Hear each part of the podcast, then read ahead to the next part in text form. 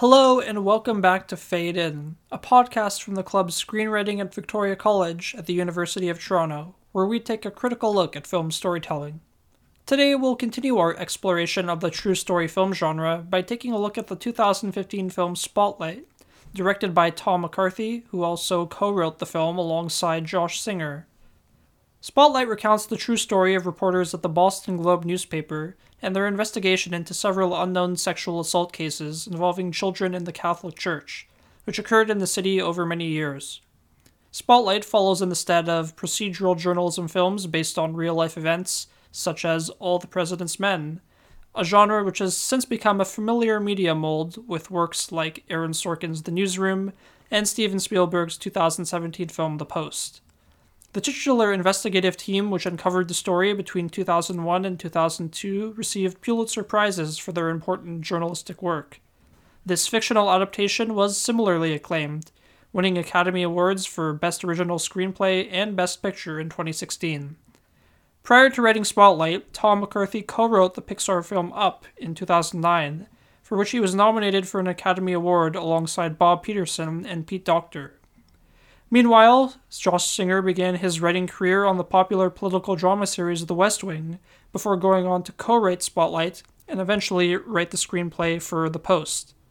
I'll be joined by our club's VP of Finance, Marta Anielska, along with our VP External, Colin Morley, to discuss some important questions related to Spotlight. We'll discuss how the film uses dramatic and storytelling conventions to depict the real life investigation at the heart of this story how the characterization of the Globe journalists establishes the story's stakes and advances greater themes. And finally, the crucial differences between real world journalism and these fictional portrayals, and the implications of this. A quick content warning before we start. In this episode, we'll be discussing topics which some viewers may find uncomfortable or unsettling, namely sexual assault. Please keep this in mind as you listen. But otherwise, we hope our conversation sheds light on some important aspects of this film. I'm joined now by our VP External, Colin Morley, and once again, our VP Finance, Marta Anielska. Uh, I'm looking forward to discussing Spotlight with you both. I don't know, I think it's the budding journalist in me that was quite inspired by this film in a way. And Marta, I know you expressed similar thoughts during our meeting discussion. Uh, but you know, it, it's a little more complicated than that, and perhaps we can sort of delve into that you know ambiguity when it comes to relating this to our actual journalism experiences. Yeah, for sure. There's definitely some things to talk about in terms of how the film represents um, such a kind of like complicated and difficult job. Mm-hmm. And I think just going off the bat, in terms of the perspective that this film tries to portray, of course, it's an external perspective uh, we're looking at this very intricate societal problem. Uh, and the writing sort of gears us in that direction, uh, not least of which in the character of Marty Baron, played by Liev Schreiber. So I'm just curious to hear both of your thoughts, maybe starting with Colin, on the particular purpose that his character plays yeah to me I, I, think he he represents the viewer. That that's what i got when i watched the film. I think he's sort of our eyes and ears in the movie uh, you know because he's he's an outsider. I mean they, they make it quite known that he's he's not catholic he's jewish and he's not from boston. So i think throughout the film we see him try to go up against the catholic church and he realizes you know the power of the church and really how it's synonymous with Bo- uh, with Boston, and that you can't separate the church from Boston. The power structures are are intertwined in that way. I noticed kind of a foil dynamic in terms of um, the character of um, Marty and uh, Michael Keaton's character, uh, Robbie, I think it was, um, because it, it's showing you two different necessary individuals in journalism. I think one of my favorite um, favorite parts of this movie was how uh, collaborative journalism has to be. Like how everyone kind of has a skill that is necessary to the team, and if they don't portray that skill then or like they don't use that skill then the story doesn't really work. And so you get this sense that like robbie has all of these connections right? He knows how to speak the language. He plays like um he plays golf. He used to go to the schools. He um can like get insider knowledge. Um and the subtext in that was really fantastic. Just like thinking about the dialogue in terms of like how he's able to connect with them and kind of like um almost indicate to them that they have to um, they have to do this. They have to get the story out there is really fascinating. But then you put that up against um, marty and i think like most specifically that part where um, we find out that robbie actually kind of covered this story up like didn't really cover it up but almost like didn't notice it. And you realize how instrumental Marty is just because of the fact that he is an outsider and he is looking at this from a perspective that isn't internal. Like he's not part of the machine. He is looking inside at the machine while Robbie is part of the machine. And both of those pieces are necessary. You know, you need people in the machine to figure out what's wrong with it or to kind of like figure things out. Um, this is an awful metaphor, but you also need people outside of the machine to be able to tell there's a problem in the first place. Um, and I think that kind of like foil structure that they developed throughout the film was really interesting in terms of um, teasing out the various roles you need in a uh, newspaper to um, pursue these kinds of stories. Mm-hmm, for sure. And I also noticed a sort of big leagues, like small leagues dichotomy, because one of the details about Marty was that, you know, he came from the West Coast. He was with the Miami Herald and all these other more prestigious, well known newspapers. So coming to Boston Globe, it was not quite a downscale for him, but it was, you know, definitely uh, not something that compared to the grandeur of his previous postings. So perhaps there's also that dynamic of those, uh, you know, two clashing sets of experience when it comes to the actual field of journalism. I don't know. What do you guys make of that? Yeah, I, I would agree. I think like just even like the the cultural differences between like cities like Miami and Boston. I don't know. Like I I assume that was what his actual profession was before, I mean, where he actually worked before. But even if you think about it, I always just like Miami. I think you it, it, has a certain like brevity to it because you associate it with like the sun and all this stuff like that. And I think Boston is a more somber place. It's probably more like uh, the weather's more like Toronto, that type of thing. But yeah, I think I, I that's what I was thinking when you're talking about that. It it also I think it also just it highlights the difference in mindset because I think you know they're just two very different two different very different places it also probably just like brings out the stakes of the story more. I think that's kind of what marty is getting at during the entire film is like the necessity of stakes. Um and that's also where the ethical journalism and the kind of conversations they have come out from is this idea that like um what's i think potentially the large newspaper idea like um it's possible that when you work for a bit of a smaller newspaper that's more local and almost like more collaborative, you again, you're part of the system. So you kind of get like not bogged down, but you kind of just start working with these um, ideas in the story. And, you know, this is what makes you release like one off stories, um, like ones that don't really do anything. Um, I think I think that can be common in small newspapers. But Marty comes in and he's got a real sense of stakes because that's what big newspapers are supposed to do. Like you have to constantly be thinking about like what happens when I release this story? Why does it matter? And I think that that's a lot of the where a lot of the conversations come out of. It's like what happens when we release this story? Do we sit on it for how long? Like, who are we hurting if we wait on this story? Um, what's going to happen? And um, Marty has a really good way of looking at that because when you come from newspapers that are bigger, you have to think about that stuff because what you write is going to have a really big impact, not just on your readership, but probably even outside of it. Like when the New York Times um, publishes a giant story, for example, I believe. Um, I believe it was the New Yorker and the New York Times that originally um, got out the Me Too story. I believe it was those two publications. And like everyone heard about that. That's not just your readership. That's not just the people buying the New Yorker. That's everyone. Um, so I feel like he really brought those stakes in and that really clear idea of like it's not just about the readership. And so we shouldn't just be pandering to the readership. You beg an interesting question there marta because slightly tangential but i maybe think of the you know ambiguity uh, that we sort of face in this current age when you know everything is online uh, between you know local news and global news and how the former may be seeming to lose value even if that's not the case so i know it just makes me contemplate whether that uh, synergy and cooperation between the local and the global is still important in, in this current media landscape that we find ourselves in um, yeah, and I mean, I can comment a bit on this. I feel like people, there's two things that are really interesting in Spotlight to me. Um, one is it's almost ironic the fact that it was ever even made.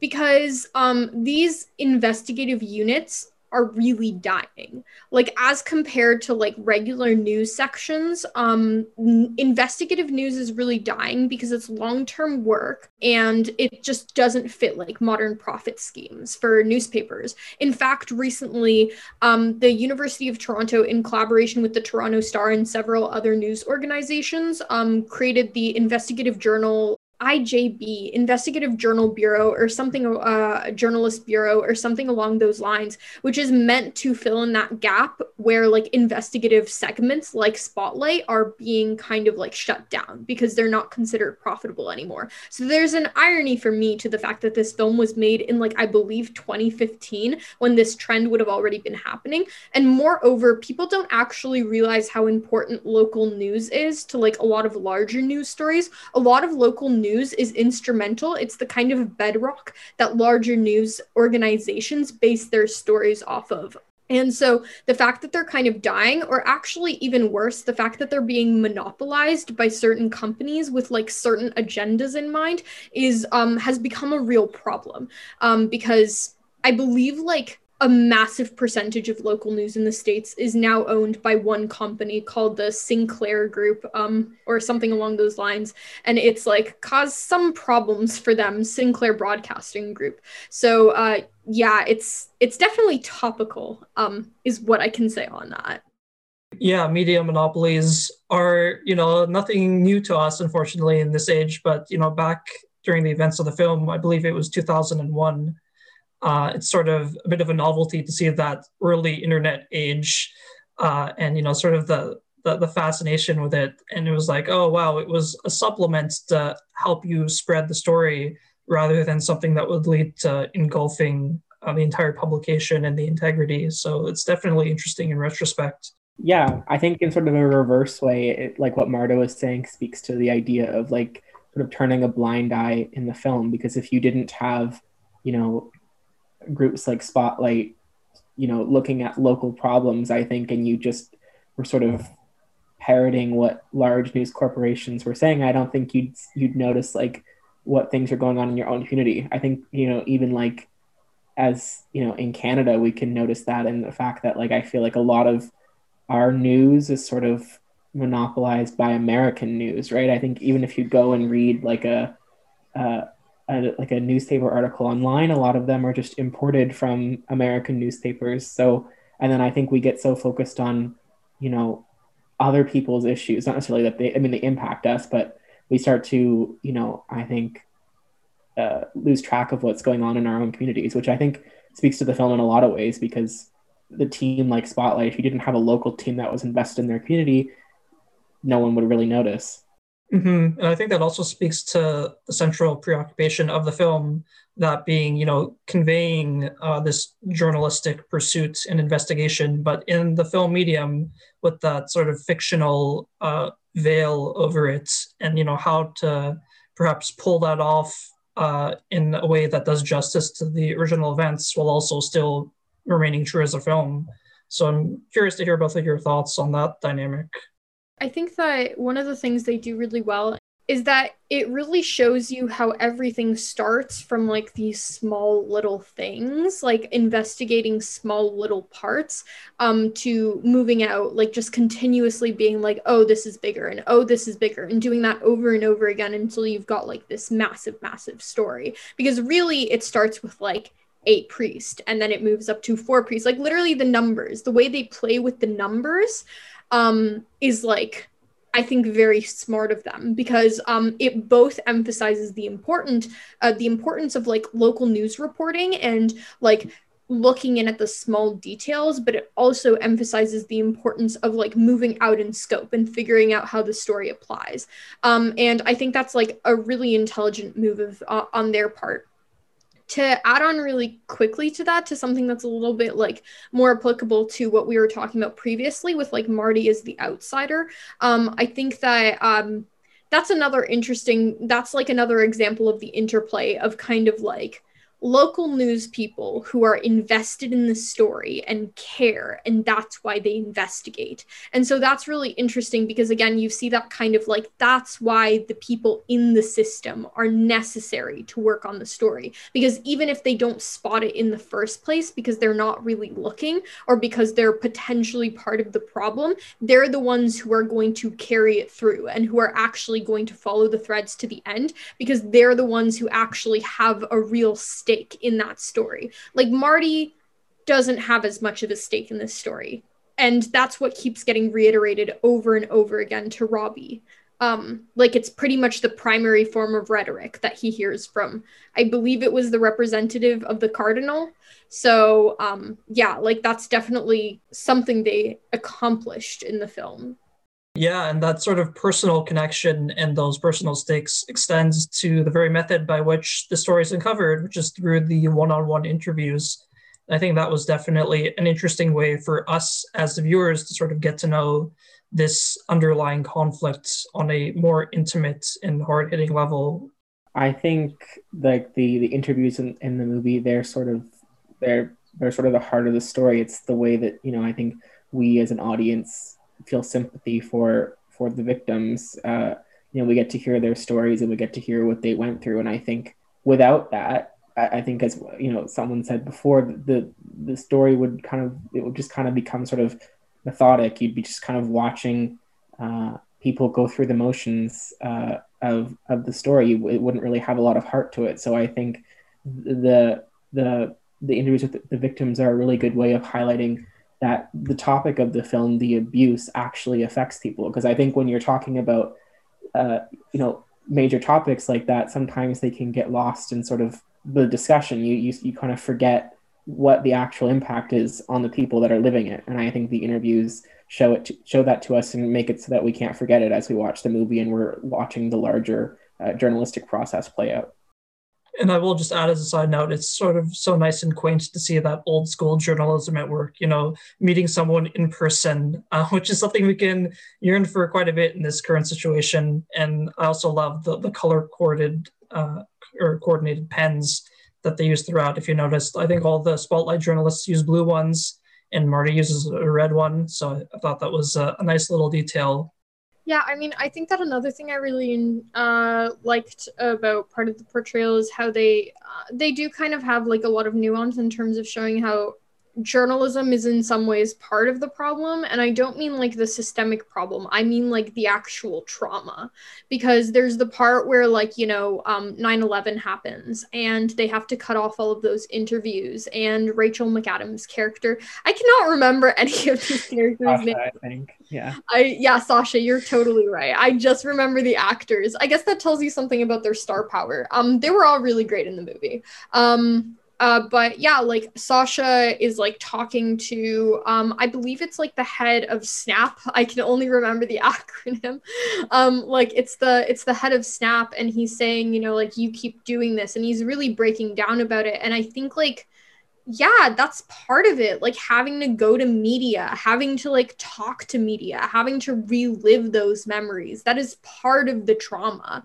And it just gives you a sense of how much weight. Like, I really think that the interviews, what they do is they show you how much weight journalists deal with and how much, like, really they need to be very careful in not messing up because if they do mess up, it's going to tangibly hurt a lot of people. They need to get these people to trust them. Like in some ways, that is incredibly emotionally traumatic. It's actually like a microcosm of the same thing. You know, like you they trust their abusers. They trusted their abusers as children and to trust someone else like the media and say you are allowed to know my name you are allowed to know my story i am telling you because i trust you that's a massive amount of responsibility for them because um and that's not glorifying journalism. That's just saying what it is and that like you don't want to turn that survivor into a victim again. Like you really don't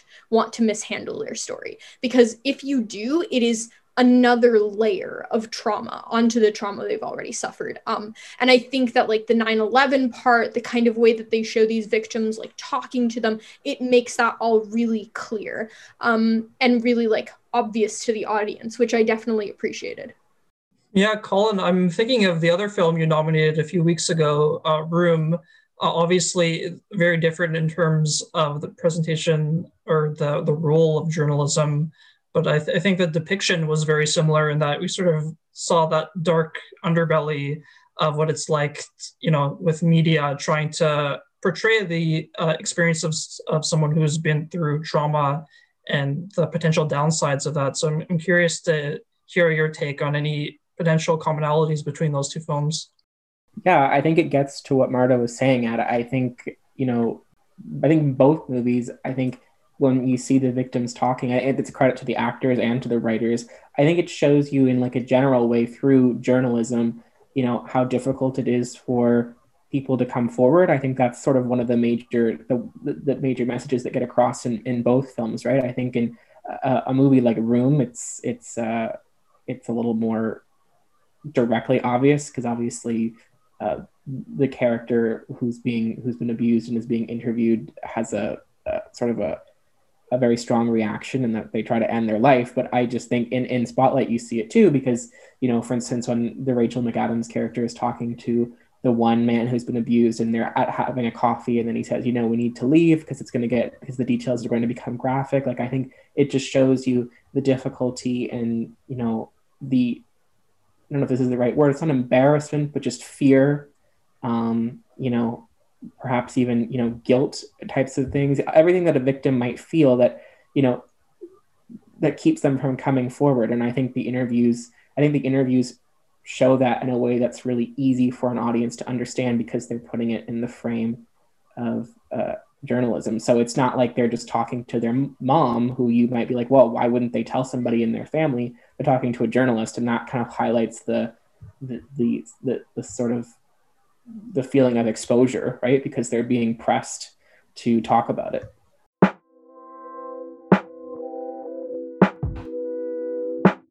The work of the Spotlight team, in both the film and in real life, teaches us the importance of staying informed about current societal issues.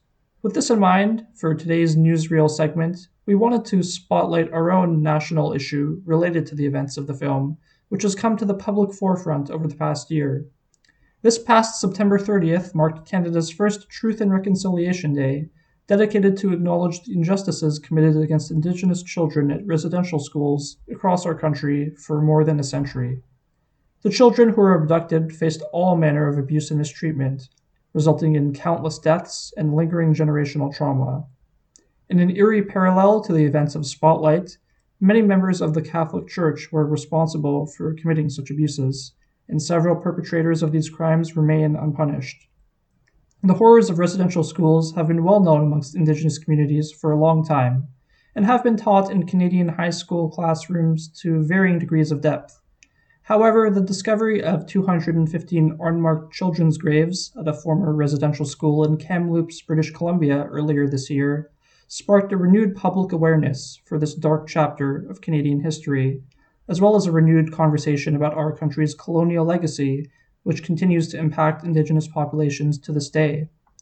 The Kamloops story was first broken by the town's local news outlet, CFJC Today, by reporter James Peters on May 27, 2021. Soon after, it was picked up and covered extensively by larger nationwide outlets like the CBC. Media coverage has been an important platform for activism and social change. And just as with the Boston Globe team in the film, the Kamloops story was first uncovered at the local level. Whether this journalism will inspire new policies or accountability at the federal level is an ongoing question, but it serves to show the important role that accurate and conscientious reporting plays in publicizing the stories of the marginalized, something the film Spotlight exemplifies all too well. Now, back to the show. Myself as someone who works in reporting, not seriously, um, but like uh, definitely a little bit. Um, I think it it can be a little bit difficult to watch these scenes because um, it feels almost like bordering on emotional manipulation, and they have like true intentions, or at least you want to believe they do. This is the problem. Like, Spotlight paints its characters in a very certain way. They are presented as people who have the best intentions at heart. But the problem is that when you're approaching media, you never know what media's intentions are. You never know what a journalist's intentions are. And even if they have good intentions, that doesn't mean they can't really mess up a story. We we get the sense that the story was covered well, right? Like the end is um you have all the victims calling in, like that's the very last scene. And the obvious implication is that they did the story well and the that because they did the story well more people will trust them but on a level for me it can sometimes like scare me because it feels like emotional manipulation to go to these people and to be like, oh, I understand. I understand your story. I want to help. I want to get it out there. I want people to know. I want to help.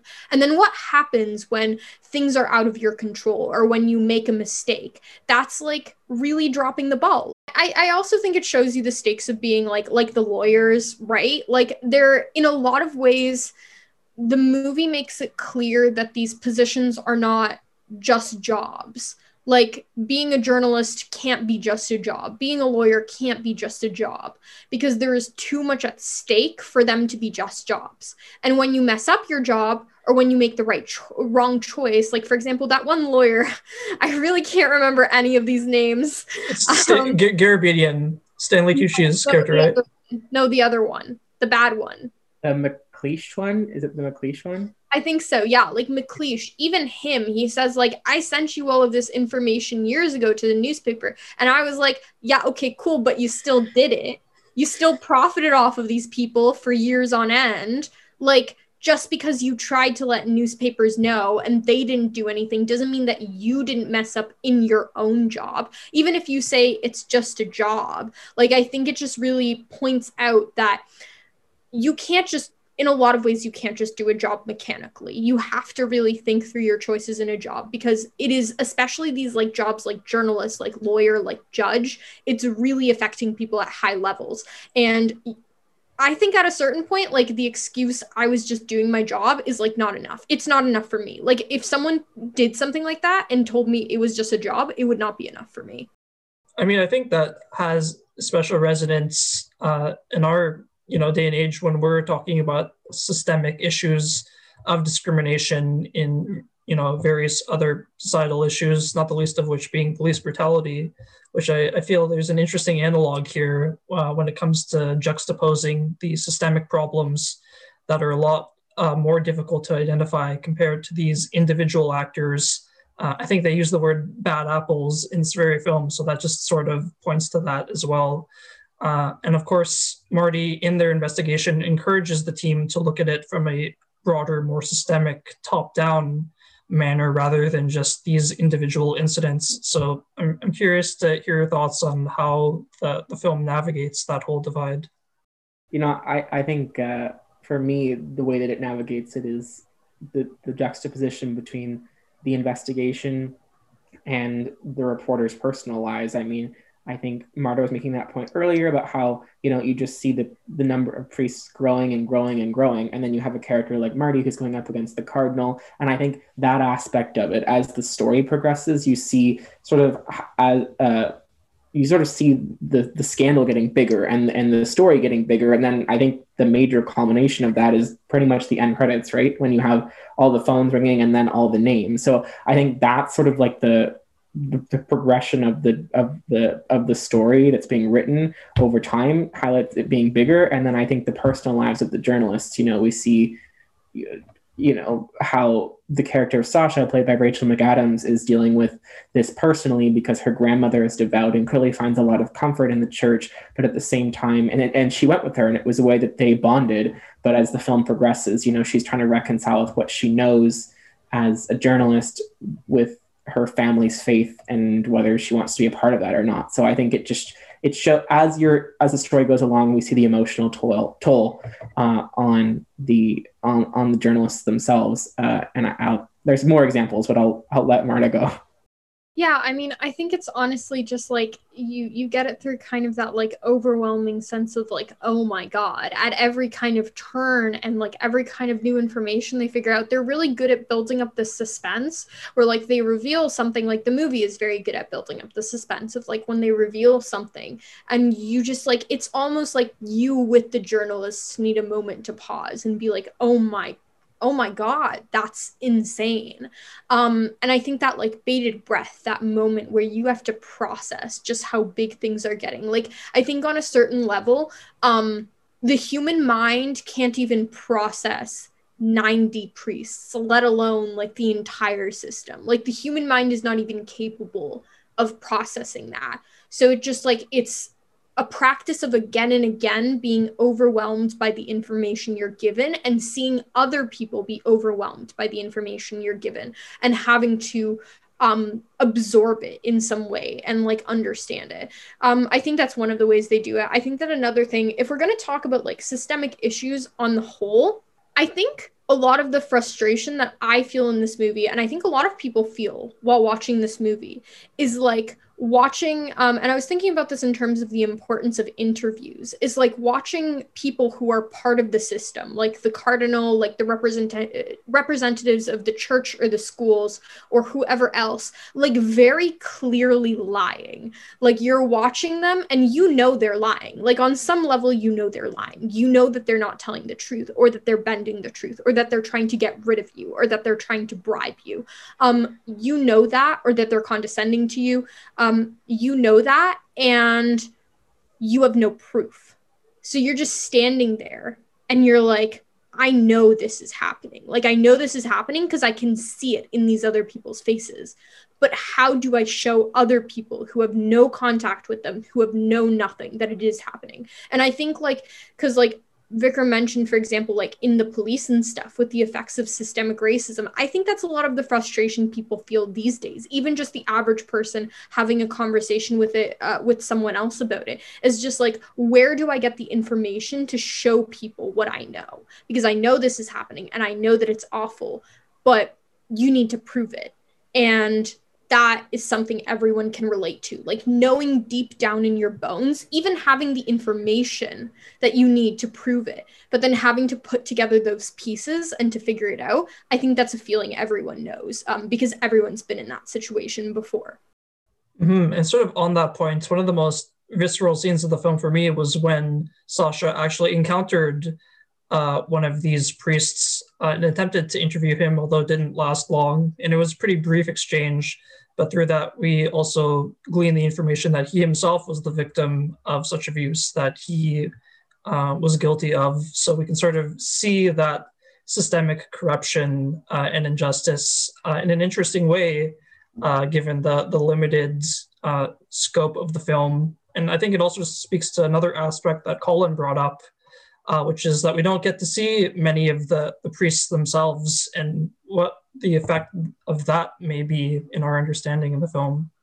Yeah, yeah. I think the analogy that uh, that I use, and I don't know if it's a it's a good one because it's a really heavy topic, but I think I've said it before. Is like to me, it's like the it's like the shark in Jaws. Like I think, uh, you know, it's like when you don't see it, it makes it scarier. I think like um, you know, as Marta was saying, it's sort of incomprehensible to imagine 90 priests, but I think it makes it scarier when you don't even see them, right? They're sort of they're sort of lurking in the background, and I think that all, that that highlights too. I mean, it makes them scary because you don't see them, you don't know what you're you know what they're doing, you can only imagine, and also I think it it uh, it sort of it, it's sort of a a metaphor for how they're being protected, and it heightens the scene when we do get to meet the actual priest because it just makes what he's saying all the more horrific.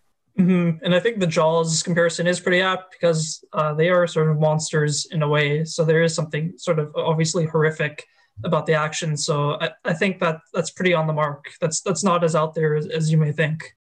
I've actually never seen Jaws, so I can't really speak to that. I think that what I would say though um, is that not having the priest there makes it even clearer that like yeah obviously they're predators but also in a broader way they're not really the problem. Like they are the problem but they're also not really the problem because someone is letting this happen. Like that's kind of the big point of the movie is that like yeah these individual priests are obviously like awful people even if they don't think they are but arguably the people who are allowing them do it and who are allowing it to happen over and over and over again are even worse and i think that that kind of it's kind of interesting because you you miss the you miss the jaws you miss the shark but it's almost like you get whatever is controlling the shark. Like I don't know how to say it better than that. I'm trying to think of like a metaphor. Whatever like eats the shark. I I don't know. There's there's always a bigger fish as one movie reminds us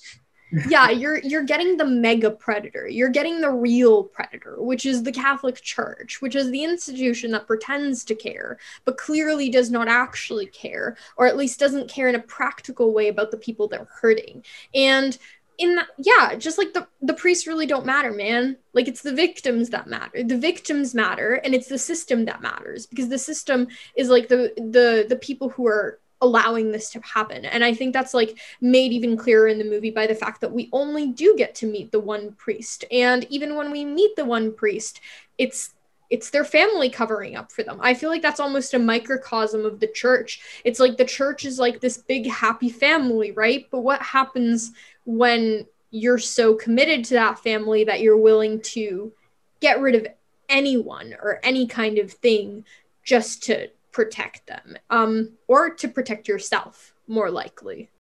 An interesting point you brought up in the meeting related to that, Marta, was the, the genre implications of showing the priests too much uh, for fear that that may sort of uh, give the implication of it being more of a, a true crime style, uh, you know, documentary, as opposed to putting the emphasis squarely on the journalists and the victims in uncovering the stories. So I'm curious to hear you explain that a little bit more.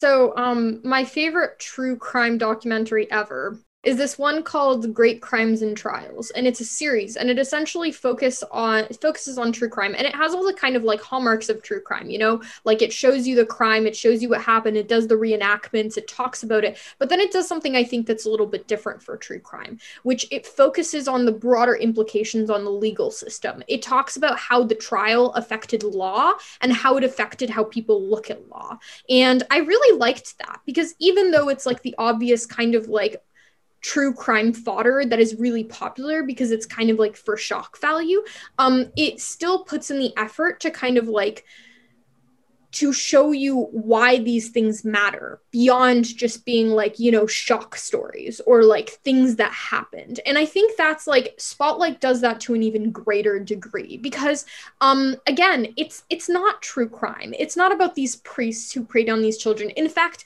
like true crime very rarely i think encompasses like pedophilia specifically. It does sometimes but it's because to some extent even true crime fanatics don't want to think about that. And so i think in a way like what spotlight really does by not like showing you the priests is obviously it like walks that ethical line of like not really engaging these people who did these crimes which is like yeah, you probably shouldn't engage them and like arguably make the suffering of the victims worse. But moreover, it shows you where the focus is, which again is on the victims. And more importantly, it's on it how it changes the system. It's telling you these stories matter and this matters not because it's some like thing you talk about with your friends, like true crime, you know, some crazy thing that happened in your hometown or some crazy thing that happened like um like that happens true crime happens a lot. Um, I guess like that's its point. Um, crime so, happens, I guess. Yeah. Yeah, crime does happen. I guess it's not like this crazy thing that happened in one place. It has meaning and purpose, and it did something, and it has implications for things and i think that's um that's why they don't focus on the priests in like an ethical capacity also just like from a journalist's point of view I doubt a lot of the priests would want to talk to them. And also, moreover, I doubt that the Catholic Church would let them talk to them. Um, that seems very unlikely. Mm-hmm. And Colin, you also brought up a Netflix docu series that sort of related to the topic of church corruption and you know the themes of this film. Yeah, so the the one that I recommend everyone watches because I think it's it's uh it probably you know at first you're watching it you might think that it sort of falls into the genre that uh, Marta's not so not so fond of. Uh, just but I think because at first it's about uh, the murder of a nun, but then it actually sort of goes into how this was a, a cover up for an abuse scandal, much like the one in Spotlight that was happening in the 1960s in Baltimore, which is also obviously on the East Coast of the United States. So it has uh, similarities, but it's called The Keepers. And it's certainly a heavy watch, but I certainly recommend it as a companion piece uh, to Spotlight because it really goes over sort of the depths of this in, in a, in a, in a in a documentary like fashion, obviously, because it's a documentary, uh, not a movie, but they, they're really good companion pieces. And it just speaks to the strengths of different mediums, whether it be documentary or feature film, but the, the shared ability to comment on the same theme in a compelling and poignant and informative manner. Yeah, I mean, like, I think that in a way, Spotlight is almost like meta discussion. It's not even like discussion because again, I do think that in a lot of ways, the point of this is to um, show the stories of the victims, which I believe is incredibly important. But on an entirely diff- different level, it's um, to show how these stories get out in the first place and the process by which that happens and how it needs to be handled. And so I think that, like, kind of what you said about mediums, Vikram, the point of something like The Keepers, which again, I haven't watched, but let's say like Great Crimes and Trials, is more journalistic actually. At that point, you're seeing the finished product of the process that is portrayed in Spotlight. But I think that like I, I hope that if people like truly watch Spotlight to like a degree that is very analytical, um, they'll start thinking more about what it takes to get those kinds of news stories out. Um, and the kind of research that's the other thing that I think is really smart of them to do is that they almost like overwhelm you with paperwork like they show you somehow they manage to make paperwork interesting. Like they just show you these massive amounts of paperwork that they have to go through, this massive amount of research they have to do. Um, because that's really what it is. It, it's like literally, I think there's a line where they're like, the Catholic Church thinks in centuries. Can you do that? And that's like, that's a crazy line. That's a great line because the truth is, when you're a journalist, you got to be contending against these institutions that are thinking centuries. Like, when I'm like this is an awful example, but again, like at the varsity, like if I'm going up against U of T, U of T isn't thinking about my one article this week. U of T is thinking about the long game. U of T is thinking about how they're going to be looked at 10, 20, 30, 40 years from now. And that's what they're constantly thinking about. And so just that kind of like I, I don't even know where this point was going really, but just that kind of like scope and just that kind of understanding and just that kind of like it's cool to see I think what Spotlight is really co- what's really cool about Spotlight ultimately is that it, it its fictional capacities allow them to show the process behind these things, and um, it's really fantastic that it was done so well because it's not often like it's hard to dramatize massive amounts of paperwork, um, and and they do good a, they do a good job of it for sure. I mean, if there's a way to make paperwork interesting, I have yet to learn it. So that's definitely something I appreciated from the procedures as well.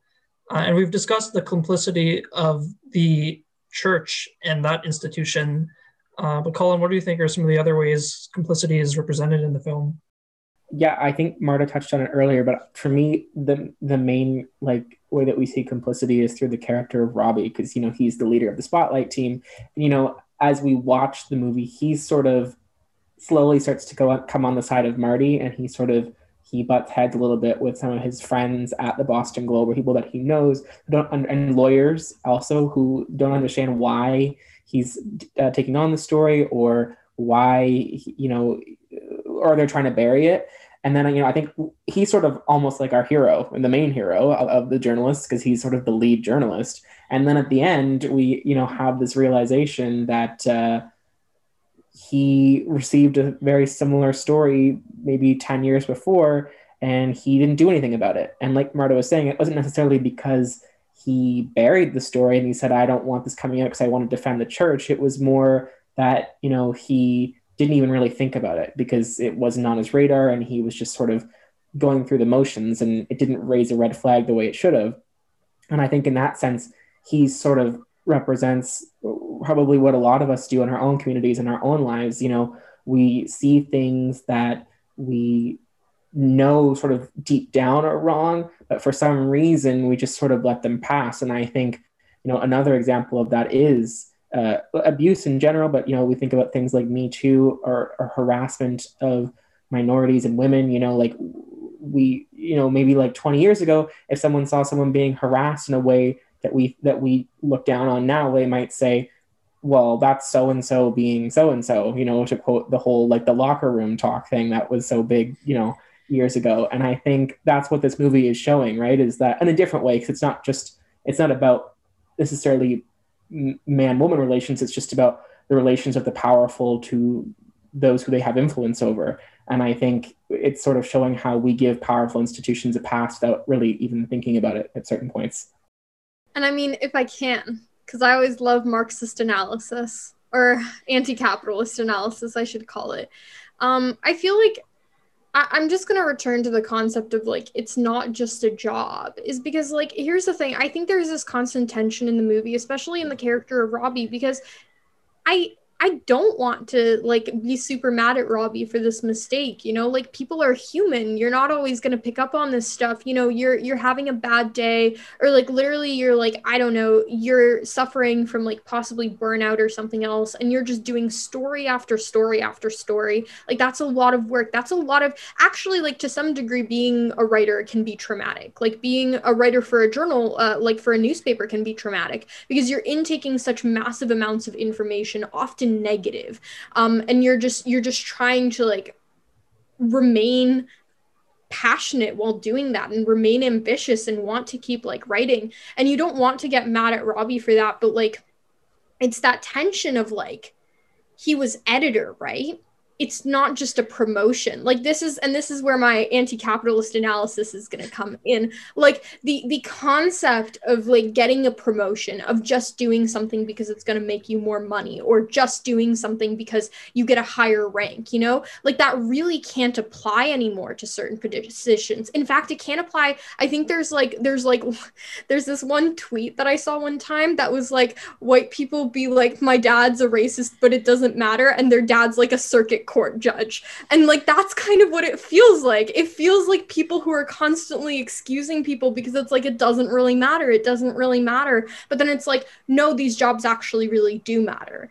And no, it's actually more than a title. And no, in some ways, you need to almost be beyond human in these positions because it's it, like a lot is depending on you um, doing your job. And I, I do think there's like that constant push and pull. Um, but then again, it's not just on him you know, there's a newsroom full of people, and it only took a few of them. It only took one editor and like four spotlight people to be like, no, we're actually going to pursue this. So maybe it doesn't take a village to uncover a story like this, and we need to be it.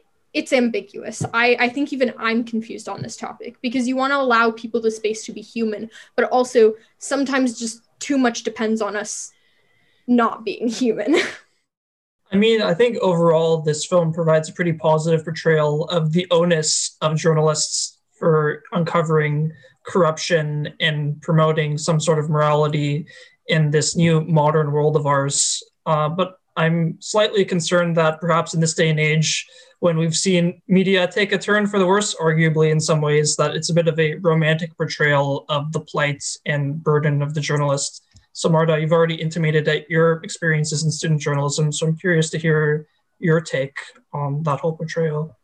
It can be complicated, is what I'm going to say about this, because I think a every journalist has made mistakes. I have made more mistakes in how I've represented people, and that tends to. It's good that I've started on such a low level because it just it just reminds me constantly that when I'm representing people, um, I need to be careful of what I say. So I do think journalists get better as they gain more experience, obviously. I think that the main tension in how we look at journalism now um, happens to just be about context. Like, for example, when Donald Trump calls all news fake news, we tend to generally be like, well, no, we need news actually because um, we need freedom of the press and we need it to like get information. But with stuff like BLM, for example, press has made very clear mistakes. And it's like, it's mistakes that are honestly like institutional and traditional. Like, for example, the use of passive language and headlines that obscures the actor of an action, like black man shot uh, shot in the middle of the night, that totally obscures the person who does that. That kind of stuff matters, right? And in a lot of ways, it's just like journalistic custom to do that kind of stuff but it sometimes just it doesn't cut it. Um, and so i think that um, it would have been hard to represent those kinds of nuances in the movie in some ways like those really really kind of nitpicky things. But i do think that it um, it has the tendency to portray journalists as uh, it, it, comes out ultimately in how the story is revealed. Like the fact that um the implication is that everything was fine when the story was revealed or not fine. I think in some ways they just don't show us the fallout as much as i would have liked them to because um i mean i would have frankly been pretty surprised if like none of the victims had felt misrepresented or none of the victims had felt uncomfortable by the portrayal because it's really hard to do that kind of stuff. And so, from my perspective, I think I would have appreciated more nuance on the difficulty of representation and how people mess it up because that is something that journalists should be held accountable for. Um, and we don't get a lot of examples of journalists in in like movies and stuff or in like uh, like in popular media, just because again, it's not a super interesting job, at least not like the nitty gritty details of it. Um, so it's hard to even find a counterpoint for it, really, where you can find something that shows the corruption of media. I can't think of one off the top of my head. It, well, I can. Um, the last season of The Wire, but that's the only one, really. How about you, Colin? What do you make of the implications in the film of real world journalism? Uh, yeah, I mean, I agree with Marta. Like, I think you said it so well. I'm trying to think of something else to say, but uh, yeah, to me, I don't know. It comes up with like things like maybe like just bias in general. I think you know. I think right now I was looking at I was watching something today where they were talking about not to make this political, but I uh, but I was watching something where like CNN was like criticizing left wing media for being soft on President Joe Biden. You know, like and I thought that was kind of interesting because you know they they themselves have been accused of that. So I think to me it just speaks of like this idea of of of bias and also perhaps it, it, might make it seem exactly like what Marta was saying that you know uh, um, journalism it, it, might make journalists look a little it might, it might make them look a little too good. You know it might make it might give you a little bit too much trust in them. You know it's kind of sugarcoating it and I, I agree. I, I didn't think about that that it would it would be kind of shocking if no one had any problem with the story and it was just sort of kind of like cleaned up done ta-da, more people came forward. So yeah, I'm, I was a little rambly, but I, I don't think I can say anything else. I think Marta really encap, uh, encapsulated it. And thanks for giving me license, Marta. I'm totally going to hold your old articles against you in the future should I find them improper in some way. I mean, in terms of accountability, that's probably for the best. Not to take the jokey comment too seriously, but it's probably for the best if people call me out on journalistic mistakes I've made. There's always like this. This is what I mean by saying like even you're when you're at these low levels, like when you talk to people directly and when they're telling you their stories, it, it's like ultimately not just a job. Like even if I I do this on a volunteer basis, like people still hold me to a certain standard, and it's like, can you imagine actually getting paid? Paid and dealing with like literal survivors of assault like that's yeah like you you have to hold people accountable i guess is kind of like my final thing. And like even if i i technically represent institutional media my newspaper has existed for like i think over a century now um and i can say that openly. You have to hold media accountable. Um even if I don't think there's a situation in which one side is entirely wrong and one side is entirely right. Um, but that doesn't mean that there can't be conversations, and that doesn't mean there shouldn't be conversations about this kind of stuff. I think they're necessary. What an excellent sentiment to end on, uh, especially to keep in mind in our current day and age. Uh, thank you so much, Colin and Marta, for a fascinating conversation. Thanks. Thanks, Vikram. Thanks for listening to our conversation. For more information on Spotlight, including some of the analyses we referenced in the episode, check out the links in the description. You can also keep up with all of SVC's activities, including our past journal publications and upcoming club meeting information, on our website, also linked in the episode description. I'd like to take the moment to thank the Victoria University Student Administrative Council, VUSAC, and the University of Toronto Students Union, UTSU, for their continued support of our club, Screenwriting at Victoria College.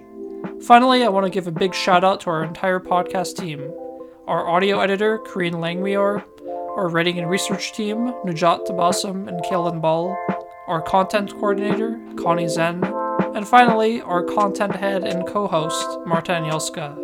This has been Vikram Najawan, Fade to Black.